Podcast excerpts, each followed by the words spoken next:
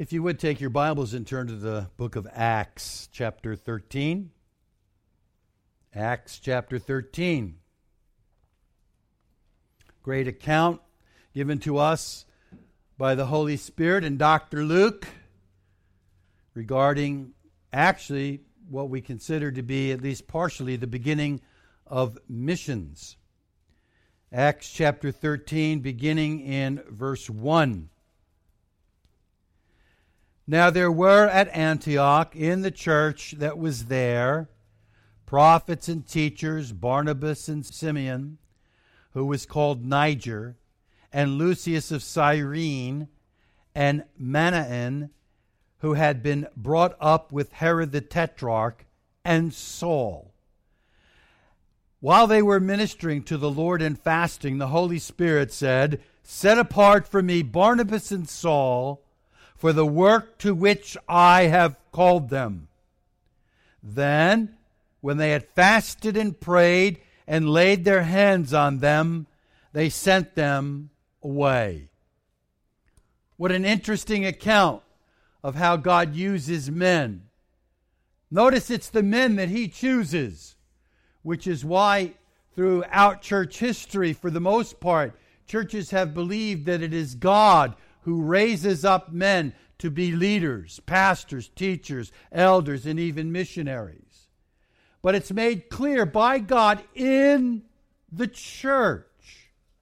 And so from here, much of the growth of the early church was brought about by God as he used men like the Apostle Paul. Paul was an educated man, as you know. He was a Pharisee, call him a Pharisee of the Pharisees. He was a, a man who knew the scriptures. He was a man who knew the Word of God. So he was a man particularly set apart by God for this work. And God then sent him out into various places, such as Asia Minor, which is where all the churches that Jesus addresses in chapter 2 and 3 in the book of Revelation are located. So, if you would please turn with me now to chapter 3 of Revelation as we take a brief review of the church located in Sardis.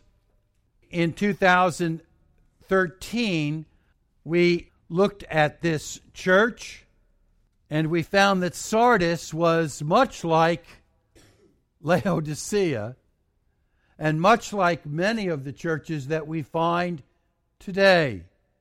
We began by looking at beauty on the outside, but dead men's bones on the inside.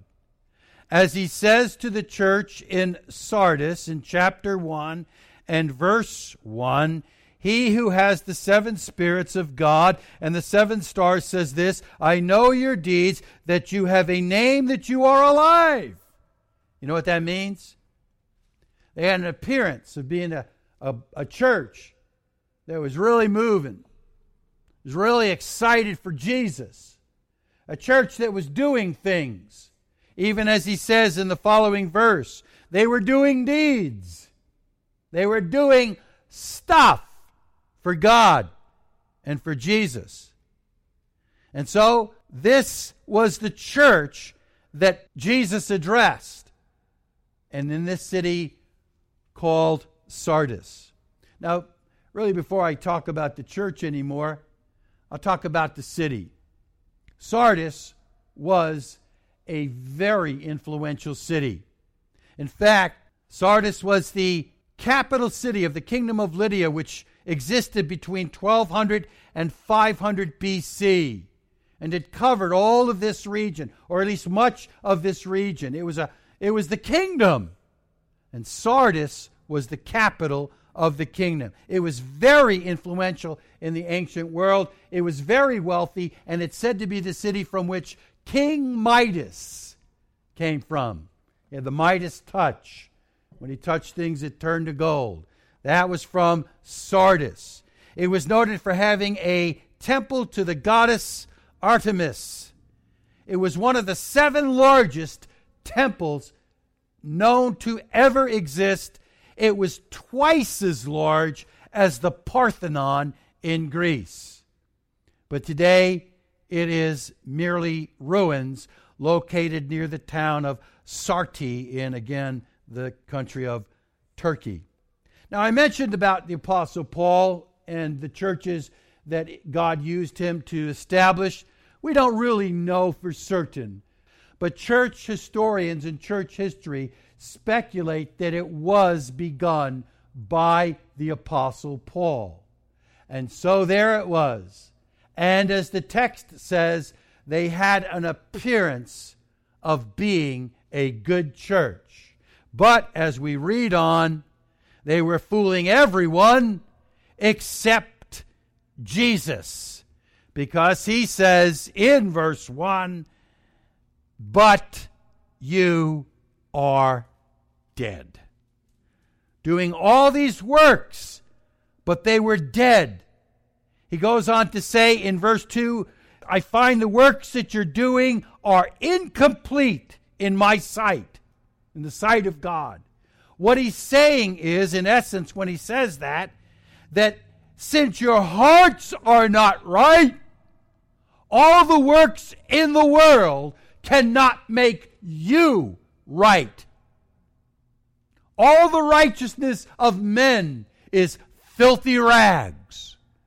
And since your heart is not right, no matter how many works you do, even if they're in the name of Jesus and look like church stuff, you're still dead. So they were fooling everyone except our Lord. One has said and defined the church at Sardis as a picture of a no, of nominal Christianity, outwardly prosperous, busy with the externals of religious activity, but devoid of spiritual life and power. How typical of churches today. And so God says to this church, Jesus says to this church, you need to heed the head of the church. And he goes on to give several things that they needed to follow. Verse 2 Wake up! Become alert! Watchful for your souls. That can be said of each of us. We need to be awake. We need to be alert. We need to be watchful of our own souls. That's what Jesus said to Sardis. Later on, we find him saying in this verse also be strengthened. Wake up and strengthen the things that remain. Strengthen your faith. Strengthen your walk with Christ.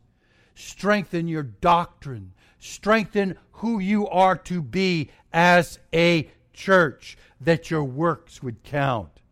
And then he says in verse 3 Remember, remember the truth. Remember that truth that you first heard.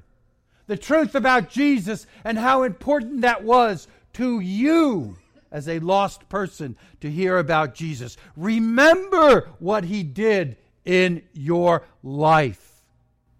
Remember the mercy of God and how great that was to you when you first heard it.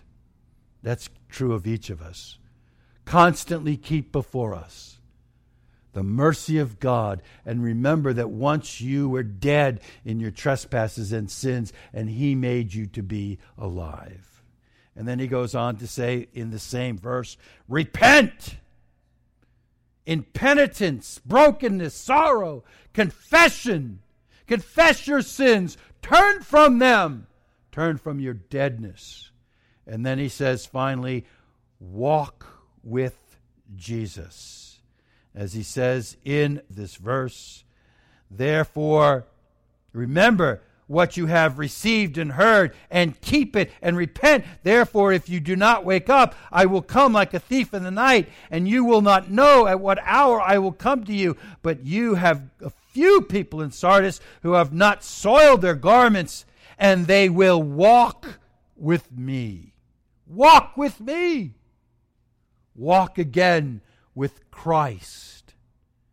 Remember, First John teaches us that the one who is a true Christian will live like it, will walk like it.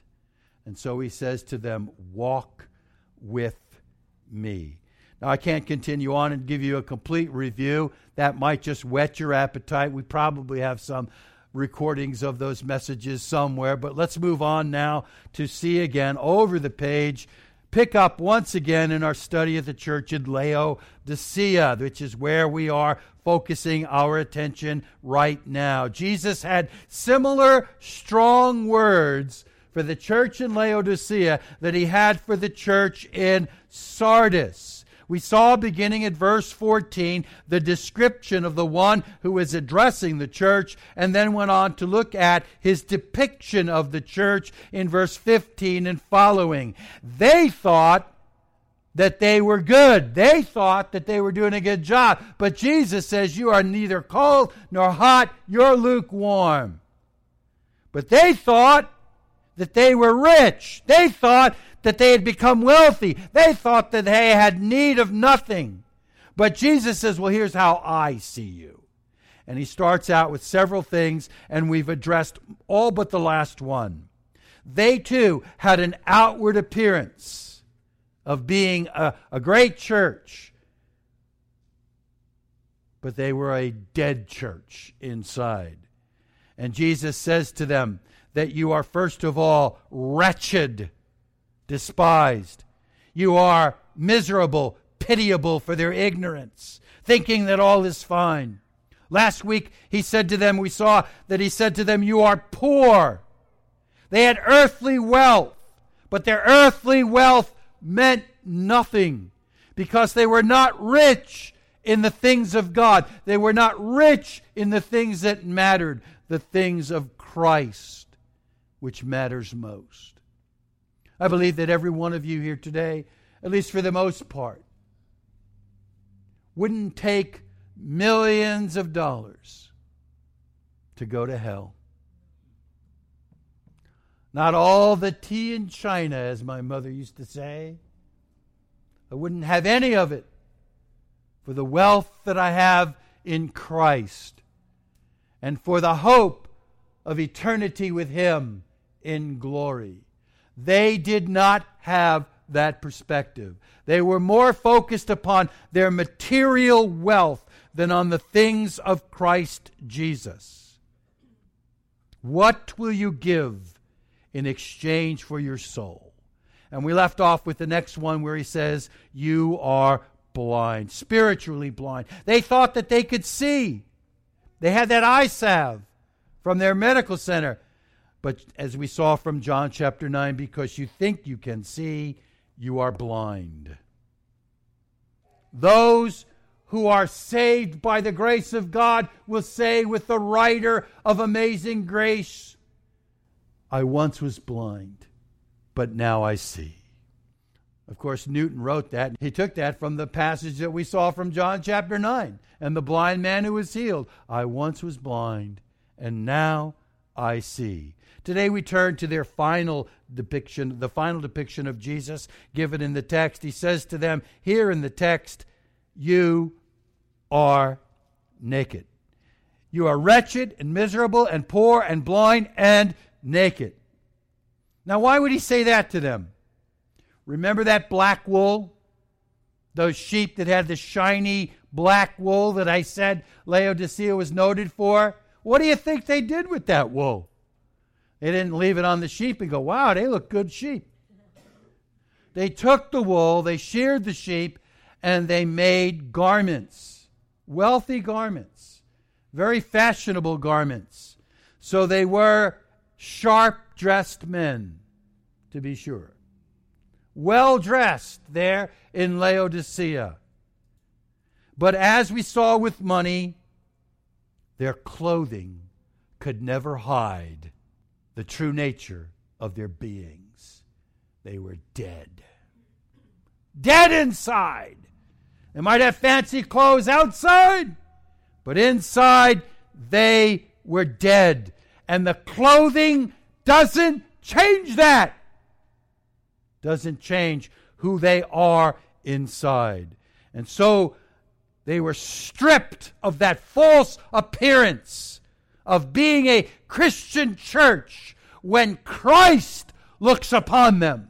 He sees their hearts because he's not talking about their clothes, he's talking about the fact that their hearts are dead. And before him, that is known. Turn in your Bibles to Hebrews chapter 4.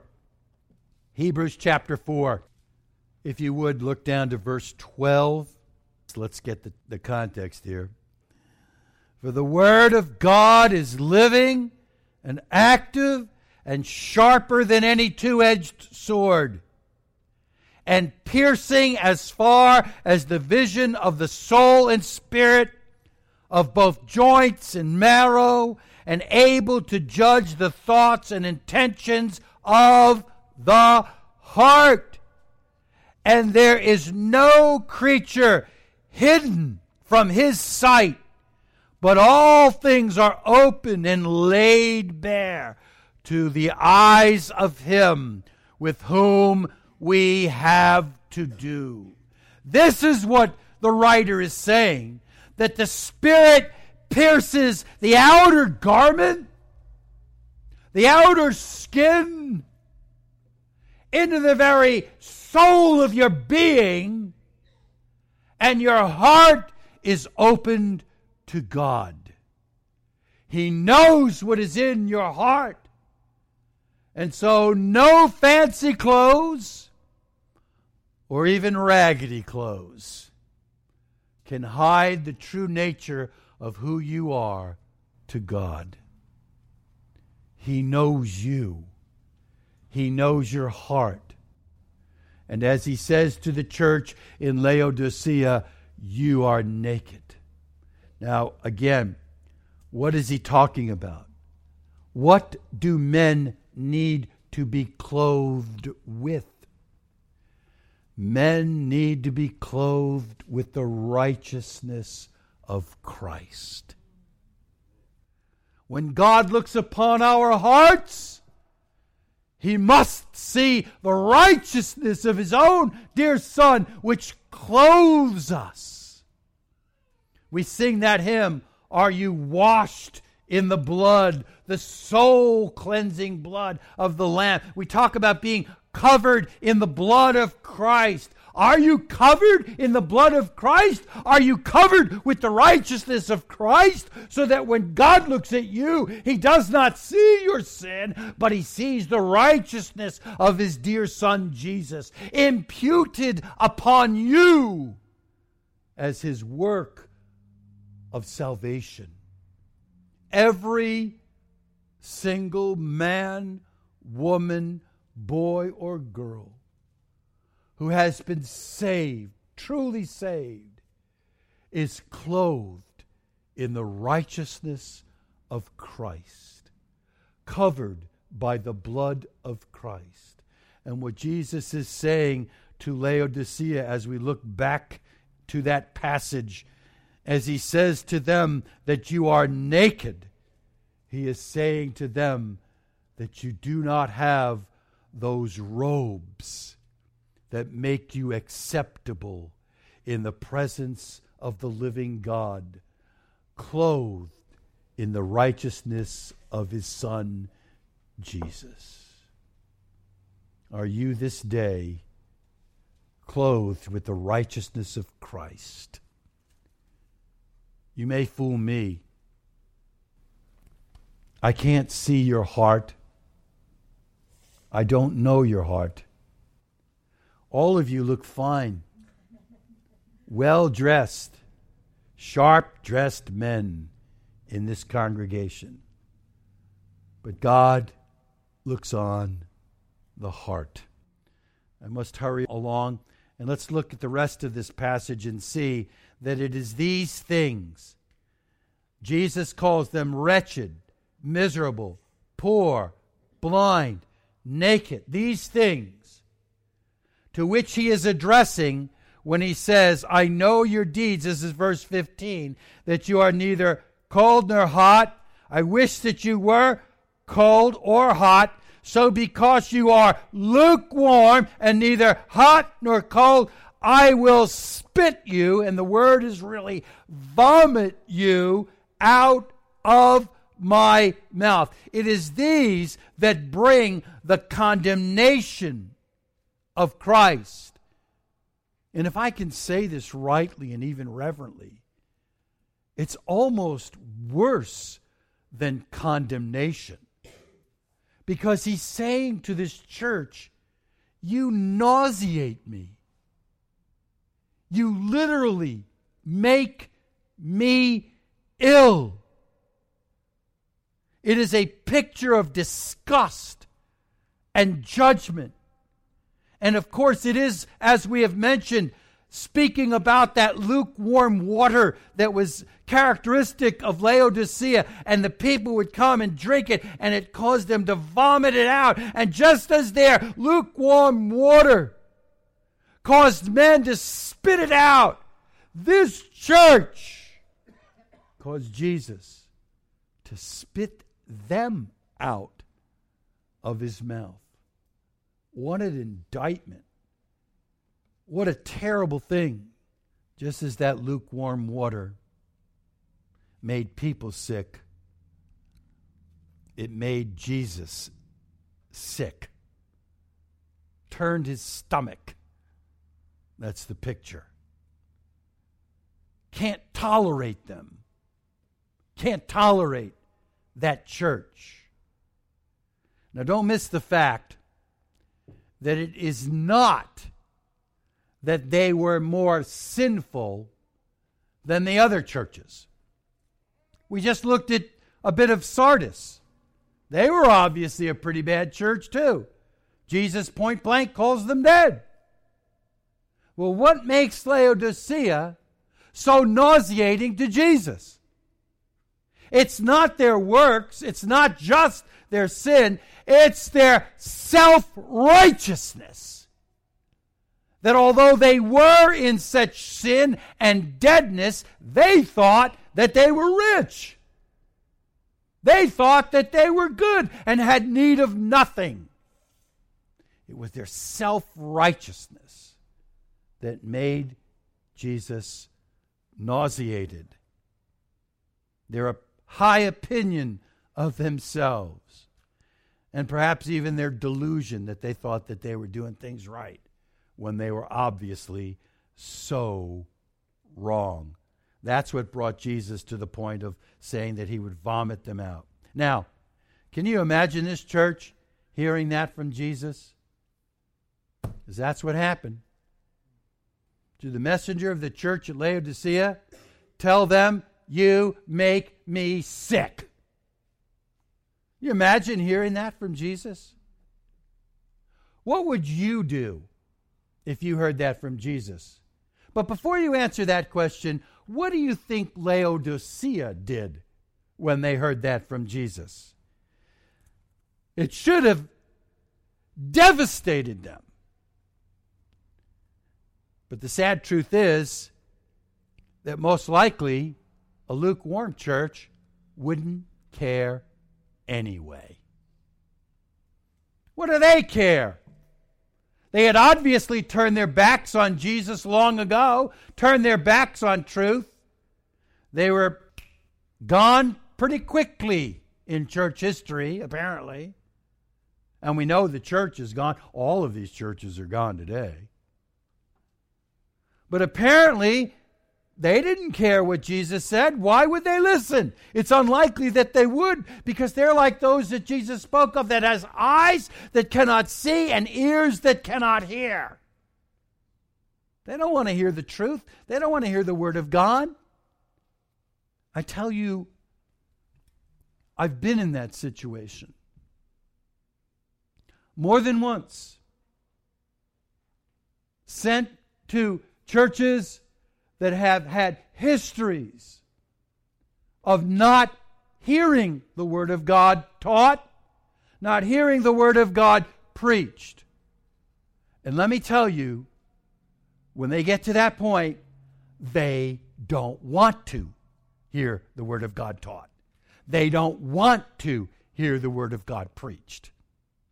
They're too used to not hearing it And when they hear truth, it goes against so much of what they'd been taught that they rebel against it. So even though Jesus comes and says, You make me sick, what do you think they said? So what? We're happy. We're rich. We have need of nothing. We're clothed. We have sight. We have money. We don't need God. Things are going okay. Don't kid yourself. That's true of a lot of churches today. A lot of churches. That even if you were to go and say to them, you're sinning against God, you're blind, you're miserable, you're wretched, you're poor, you're naked, they'd say, Oh, no, we're not. Who are you to tell us that? Look at all this stuff that we're doing. That's what Laodicea likely said denial, denial, denial. That's why Jesus was so sick of them. Self righteousness. So, even though they turned their back on their Lord and would likely not listen to them, as we shall see, Jesus kindly offers them another chance. But we'll get to that. First, let me ask you this Can you imagine you hearing this from Jesus? And I don't mean the church, I mean you personally being told that Jesus is sickened by you. And there may be some in this church today who are living self righteous lives, who think that they're good, who think that they have wealth and are in need of nothing. Remember what we said about the poor when Jesus said, You're poor.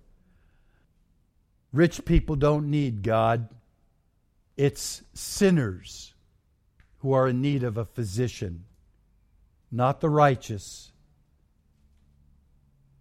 I urge you, I beg you, I plead with you. Search your own heart. Know for certain that when Christ looks at you, he does not say, You make me sick. Because that is judgment, folks. Do you want to stand before the throne of God and hear Jesus say, You make me sick? God have mercy. But then I ask this what about our church hearing this from Jesus, that we make him sick. I believe that it would be devastating. I don't think we are indifferent to how we look to Christ. I don't think that is characteristic of our church. We don't have a lot of stuff, we don't have a lot of people. But I do pray that we have a lot of integrity Integrity that we are not lukewarm, that we are not self righteous. And I pray that we would not be indifferent were we to hear this from Jesus. And you know what, folks? We are hearing it from Jesus. And so the light of the truth is shined on us. Do we make Jesus sick? Are we a lukewarm? Warm church. And what I say to you and what I say to myself is we need to strive every day, and certainly every time we gather, to not be like this, to not be self righteous, to not be indifferent, to not be lukewarm, but to be on fire for Christ in our lives, living holy lives in our church being a holy church and a godly church. For as I said about Laodicea, I fear that this is a very common plight today. That there are churches, and you can think of the names of the pastors in your mind right now, who pastor churches who think that they have it all. And in reality, they make Jesus sick. May we not be counted among those. I fear that there is a big danger of that in our day, which means a big danger of his judgment. God deliver us from being a lukewarm church. Now we move on from seeing the description of the one addressing the church and the depiction of the church by our Lord Jesus to the declaration given to the church by our Lord Jesus. Verse 18 I advise you to buy from me gold refined by fire, so that you may become rich, and white garments, so that you may clothe yourself, and that the shame of your nakedness will not be revealed, and eye salve to anoint your eyes, so that you may see. Imagine this. Let's take the first one as Jesus says this to them. As a matter of fact, I'm going to back up. Notice what he says first I advise you. Boy, that's interesting, isn't it? I advise you. Before we look at what he advises them, let's just ponder that for a few moments. Here is the wise counselor of the universe because advise you is the same word. I counsel you. Here is the wise counselor of the universe, the creator God who created all things and knows all things. And he's saying quite kindly to them, I counsel you. I advise you. I tell you this wouldn't you want to listen? I mean, he is the one who is competent above any man, above anyone, who knows the needs of everyone, and certainly knows the needs of every one of his churches to tell you what you need to do. And this is what he's saying I advise you, I counsel you. He, as the head of his church, knows what every one of his churches needs, and this is what he's telling them. This is why we listen to him in the Word. This is why we've been listening to what he says to churches, individual churches, for now seven years, because we want to know what the head of the church says to his church. And every time we open the Word of God, I hope and pray that we're looking to see what the head of the church has to say to us, because he is the one who has wise counsel, wise advice. You see how foolish it is? for men to spend so long in telling stories and jokes.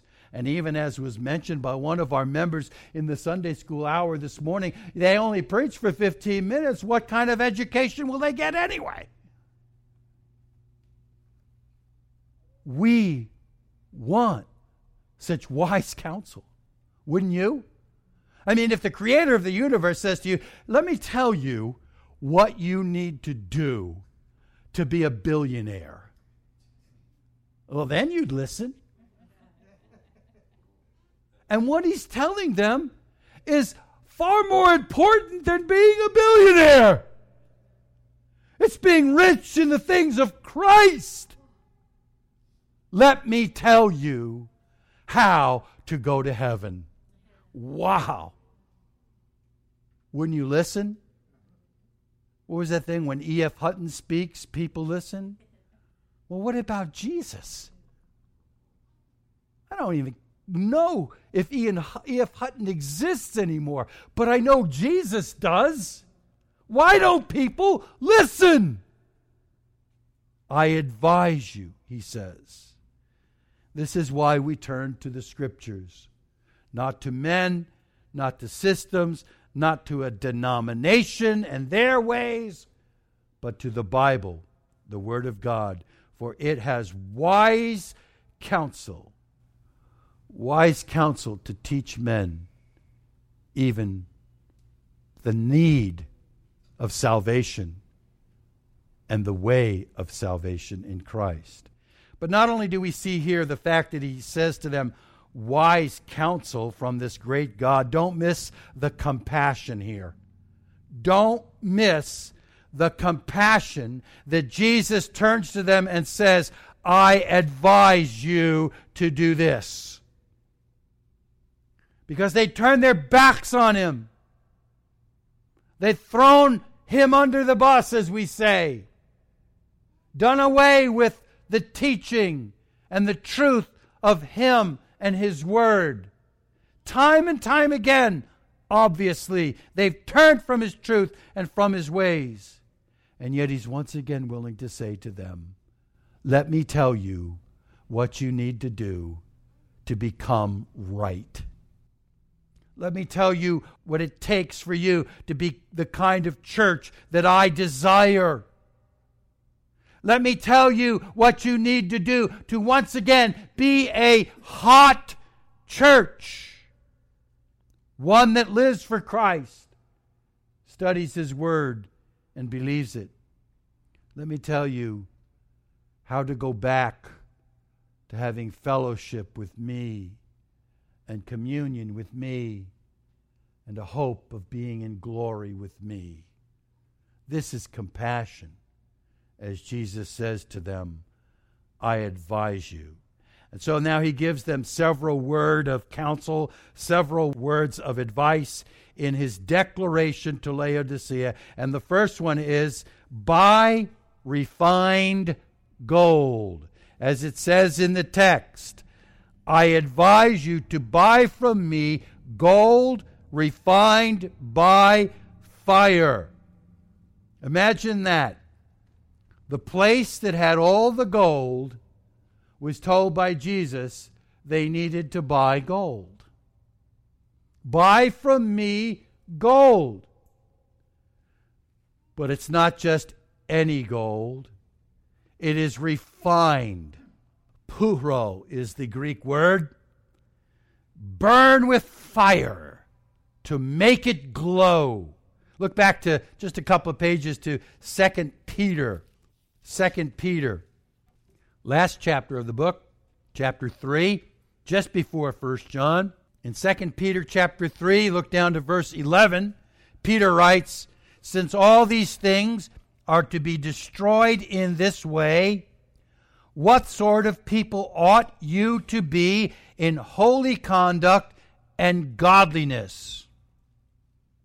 looking for and hastening the coming of the day of God, because of which the heavens will be destroyed by burning, and the elements will melt with intense heat.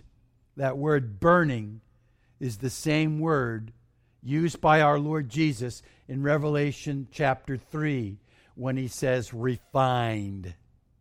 Burning burned up with, right in the context, intense heat. Now look over to Revelation chapter 1. Revelation chapter 1.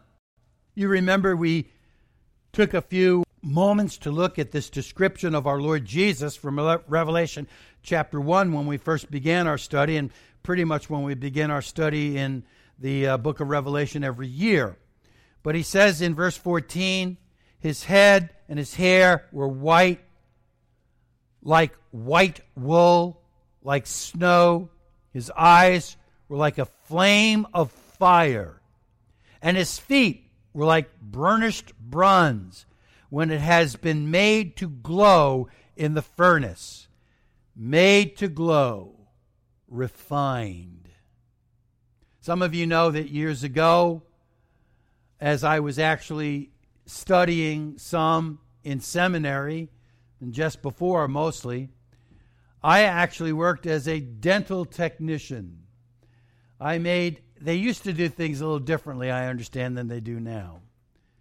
But I used to make the gold that went under people's crowns. If you know, if some of you have crowns, obviously, there is a gold part that is glued to the remainder of the tooth that the dentist grinds away.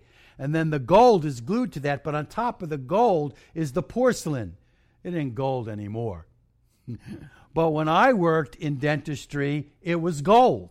And I worked in gold.